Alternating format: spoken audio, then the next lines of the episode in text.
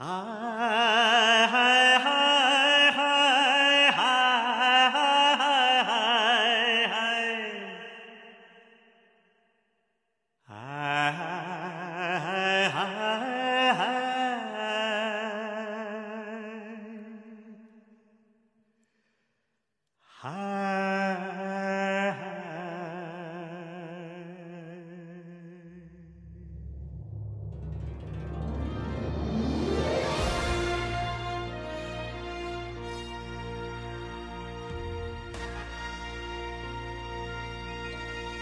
自明天籁，以一片好音。各位好，我是喜马拉雅晚上十点生活情感的主播，这么远那么近。现在在我的家乡山西太原，向每一位我们的听众朋友们致以问候，欢迎你来收听我们今天晚上的特别节目。我们今天节目的主题是我要为我的家乡山西抢头条。那喜马拉雅 FM 呢，向全平台的主播发起了主播回家召集令，主播来做地陪。介绍我们各自家乡的旅游秘籍。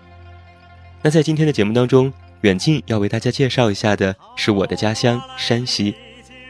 那在节目的一开始啊，远近要用我的家乡话向各位来进行问候。嗯，大家来听一下啊，应该是这个样子的。大家好，我是自来远不来近，也叫远近。感谢大家能够一如既往的支持远近电台，也希望大家在新的一年里。身体健康，工作顺利，希望我们的声音能够一直陪伴着每一位朋友度过崭新的二零一六年。哎，大概就是这个样子的哈。我也说的不是特别标准，嗯，大家听一个好玩吧。那在今天的节目当中啊，远近要和大家来谈一谈山西，说一说我的家乡。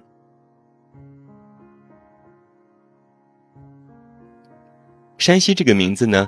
因为我们的省份是在太行山的西边而得名的，也就是山的西边。山西的简称呢是晋，省会啊就是我的故乡太原市。山西是中华民族的发祥地之一，有着文字记载的历史就长达了三千多年，被誉为是华夏文明的摇篮，也有着中国古代文化博物馆之称。山西呢东面有太行山，西边有吕梁山。山区的面积啊，占到了全省面积的百分之八十以上，是名副其实的黄土高坡地带。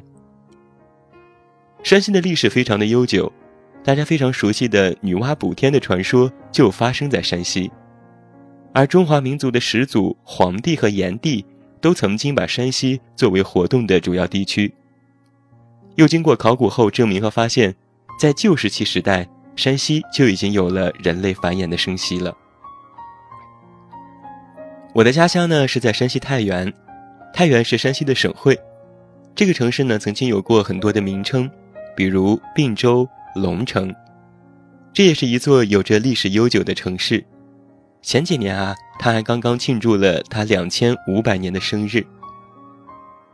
太原市呢，相比我们的一线城市北上广不算特别的大，但是有着丰富的历史文化古迹。我为大家介绍的其中之一就是晋祠。晋祠呢是辽代的建筑，是中国现在保存最为完好的纯木质结构。在晋祠呢，也相传是王母娘娘的修行之地。祠内有着几十座的古建筑，环境优雅舒适，风景优美秀丽，极具汉族文化特色。而晋祠也素以雄伟的建筑群、高超的雕像艺术闻名于世，是集中国古代祭祀建筑、园林、雕塑。壁画和碑刻艺术为一体的唯一流传至今的历史文化遗产，也是世界建筑园林雕刻艺术中心。在这些古代的文化建筑当中，也有十几眼的泉眼，终年涌动着潼潼的泉水，十分的秀丽。而在晋祠当中的南老泉、仕女像和圣母像，就被誉为是晋祠三绝。说完了晋祠，我们要引出的是山西的历史文化。山西的历史文化脉络清晰，框架完整，并且文明进程从未间断，影响深远。山西的历史啊，从旧石器时代进行发端，经历了夏商周数千年的演进，到晋国和三晋时期，已经形成了有别于其他地的文明的显著的特征。而自秦汉以来，山西历史文化更是多姿多彩、灿烂辉煌。山西历史文化的完整性、先进性和艺术性，对中华民族的形成发挥了重要的作用，也对华夏五千年文明产生了巨大的影响。而这些也使得山西成为地方文化特色最浓厚的地区之一。刚才我们提到了哈，山西呢是华夏文明起源的中心区域之一，史书当中最早出现“中国”这个词。指的就是我们山西的南部，而到了春秋战国时期，山西呢就成为了战国法家、纵横家、明变家和兵家的发源地，也是早期儒家文化的重要支脉，形成了蔚为大观的思想体系。而作为文化，文化也浮现在了山西当中的历史建筑当中，在众多的艺术门类里，山西古代建筑。及其依托的古建而留存的壁画、雕像和石窟艺术，以及古城和民族建筑，也成为了最为特色的建筑特色之一。比如大家非常熟悉的位于山西大同的云冈石窟，就是山西石窟文化的经典代表建筑群。那今天啊，远近也不和大家聊石窟，来聊一聊我们的大院文化。大院啊，应该是山西非常显著的民居文化之一了。在前些年呢，大家非常熟悉的电影《乔家大院》，就是山西典型的大院文化代表。其实啊，在山西更加出名的，则是面积庞大的王家大院。远近曾经啊，在北京很多的地铁站里，也看到了关于王家大院的宣传。有这样一句话，叫做“看完故宫不看宫，看完王家不看院”。王家大院是一座经过了王家几十代人建造的建筑宏大的院落，整整占据了半座山的面积。其实和故宫一样，在里面待一天的时间也只是走马观花而已，可见它的面积之大。当然了，大院文化只是山西文化当中的一个非常微小的部分，佛教文化的起源和发展在山西也是极负盛名的。那最具代表性的就是我国的佛教名山五台山，这也是中国四大佛教名山之首，在佛教的传播当中起着举足轻重的位置。五台山啊，是中国佛教寺庙建筑最早的建筑地之一，自东汉开始修建，也就是公元的七十五年开始，历代修建的寺庙非常的多，也有很多的佛塔，金碧辉煌。是中国历代建筑的璀璨之地。雕塑、石刻、壁画和书法也遍布了各个寺庙，都具有非常高的艺术价值。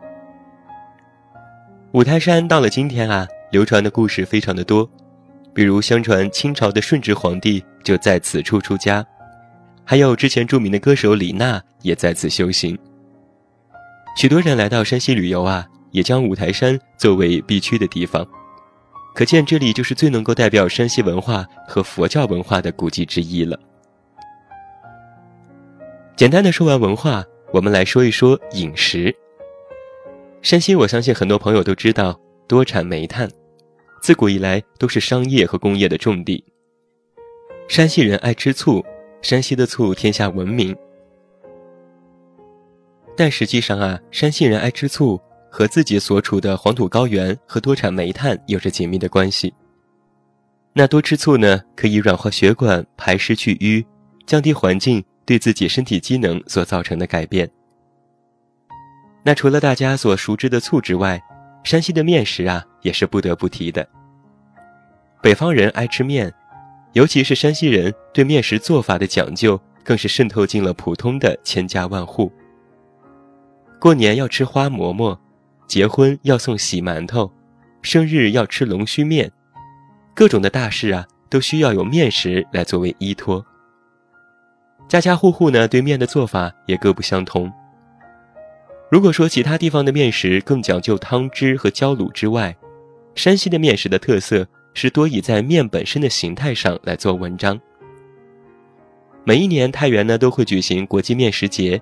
全世界各地的精彩的面食都会在这里进行上演和比拼。山西的面食啊，就是以形态多种多样来著称的。那远近自己啊，作为一个吃货，也曾经去过一次我们这里举办的国际面食节。除了吃到了非常好吃的龙须面和拉面之外，也尝到了各地的非常有名的面食，可谓是一举两得了。那说了这么多啊，实际上山西呢，也是一个人才辈出的地方。比如我们非常熟悉的百度的 CEO 李彦宏，著名导演贾樟柯，歌唱家阎维文、阿宝。还有音乐人张亚东，还有大家非常熟悉的媒体人柴静等等，近百位都是出生在山西这片土地上的。自卖自夸的说了这么多，其实只是谈到了皮毛。总而言之吧，山西是一座有着历史悠久文化的地方，而太原作为我的故乡，更是山西文化的缩影。所以远近在这里特别欢迎每一位听众朋友能够来山西看一看。来太原走一走。那在最后，远近还是要用我们的家乡话来跟各位道别，顺便也给大家拜一个早年。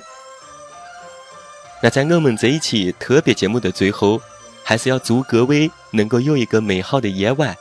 希望大家能够一如既往的关注我们的节目，也希望大家能够多来陕西走一走、看一看，吃一吃面，吃一吃醋，看一看历史文化，走一走大院儿。